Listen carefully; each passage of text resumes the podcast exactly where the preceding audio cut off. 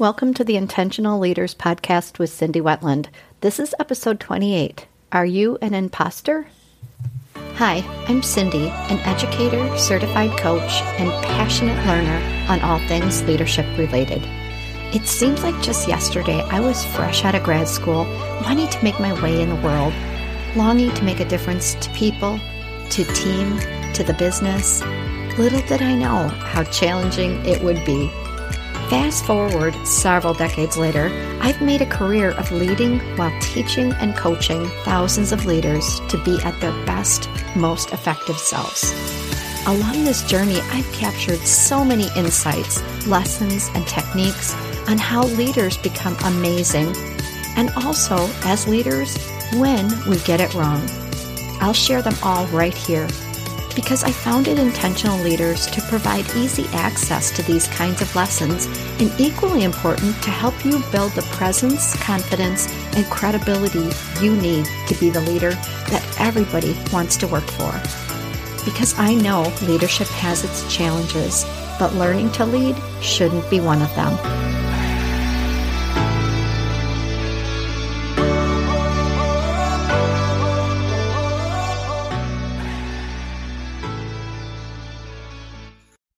All right, the classic definition of an imposter is a person who pretends to be someone else in order to deceive others, especially for fraudulent gain. Holy smokes. And you know what? I think of great leaders that I've known and worked for, and none of them fit that description.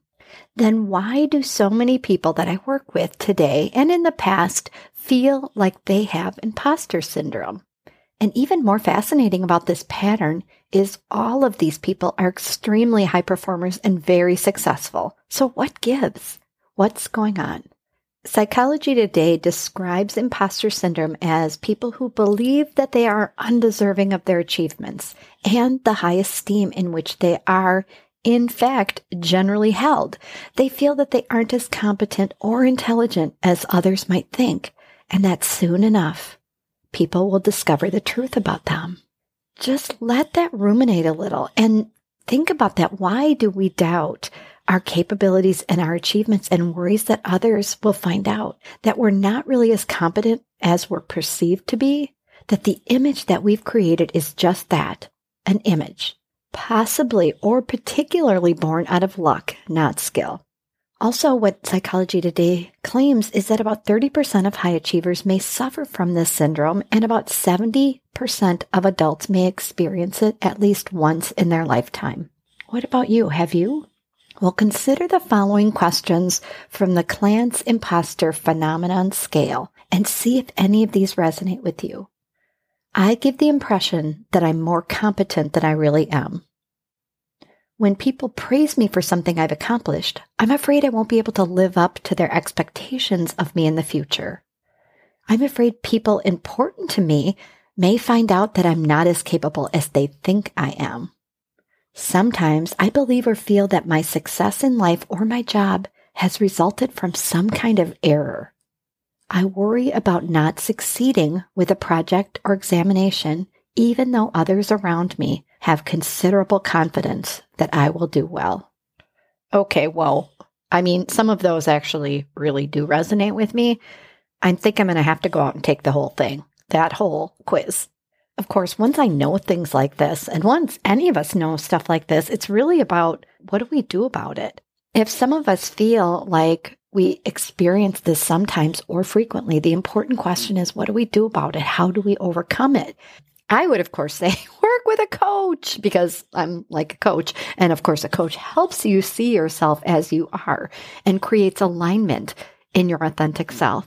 Very recently, I hired a coach for a specific competency I want to learn, and that rang true for me. She helped me to discover and unpack a lot of beliefs I had about myself that actually she helped me find evidence to the contrary.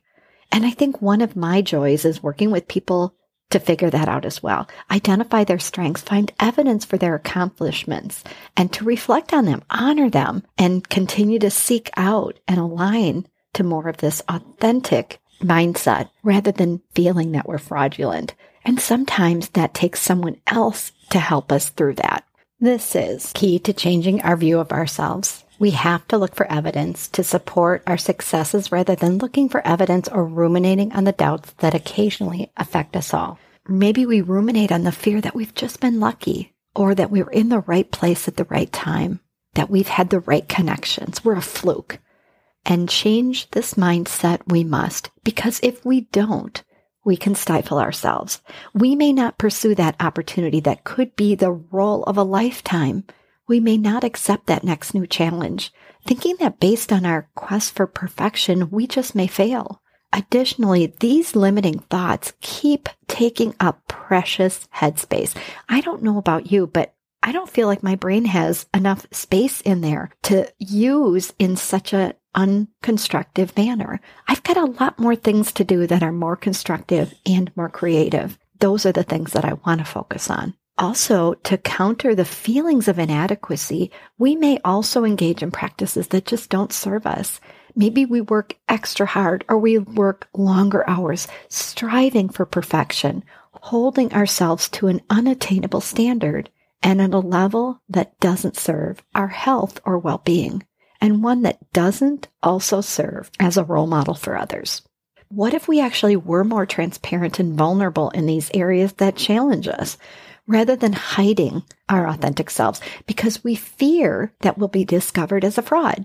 I mean, think about this. Consider the people that you are closest to from a work perspective, the people that admire and respect you. If you tell them that you think you're a fraud, do you think they're going to agree with you? Like, oh yeah, oh my gosh, you totally are a fraud. Now I see it. All you had to do was tell me. I mean, can you imagine that? They'd probably start listing off all the amazing and wonderful skills that you have and your accomplishments that you've made, ironically believing in you more than you believe in you. And isn't that a little problematic? Because again, if we don't believe in ourselves, how much will we risk? How many significant challenges will we take if we fear failure? And I know, I've been there. I can look back on some very clear past examples in my career when I've indulged in this type of thinking. It didn't serve me then, and it doesn't serve me now. And I remember one specific opportunity that I said no to because I didn't think I was up to the challenge, and I thought other people would discover it. You know what I discovered? That I resented and regretted not taking that challenge. And when I look back on it, on my fears of myself. So to overcome this phenomenon, here are some considerations. One is listen to what your brain is offering you about yourself and frankly tell it to shut the hell up. And I mean that because our brain offers us all kinds of negative thoughts about ourselves and we do not have to believe them. Second, change your mindset to be more growth-oriented. People with a fixed mindset tend to believe that they need to be perfectionist and prove their worth. Take a peek at podcast number 4. That's one of my most popular ones about choosing growth, and explore that for yourself. Third is network with other people. Be vulnerable and transparent about the challenges you're having. And you know what? You're going to find out that other people have the same ones. I tell you what, in leadership class after leadership class, this rings true. It's very rarely when people say, oh my gosh, you have that problem? I don't. I'm super good at giving feedback and handling challenging situations. It's mostly people say, oh my gosh, yeah, I'm not good at that either. Number 4, accept praise and compliments and recognition with genuine sincerity and gratitude. It is horrible when you give someone a compliment and then they just dismiss it. Don't do that to people. I'm working on that one myself. Don't do that to yourself, and don't do it to others who are giving you that praise.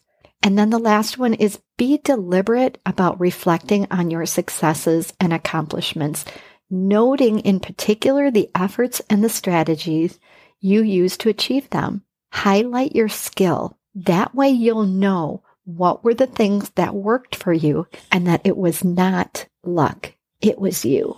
Most of all, believe in you as much as others believe in you. This is something recently that my coach taught me. I had an aha moment at one point in our coaching experience when I thought, oh my gosh, she believes in me more than I do. And you know what?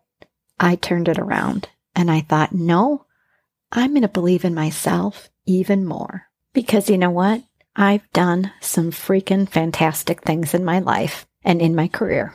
And so have you. So let's all honor what those are intentionally. And speaking of not being an imposter, I have some exciting news. This week, I launched my first digital course. It's called The Confident Leader. You can check it out at www.intentionalleaderscourses.com. That's one L in between intentional and leaders. Seriously, folks, check it out. It is amazing.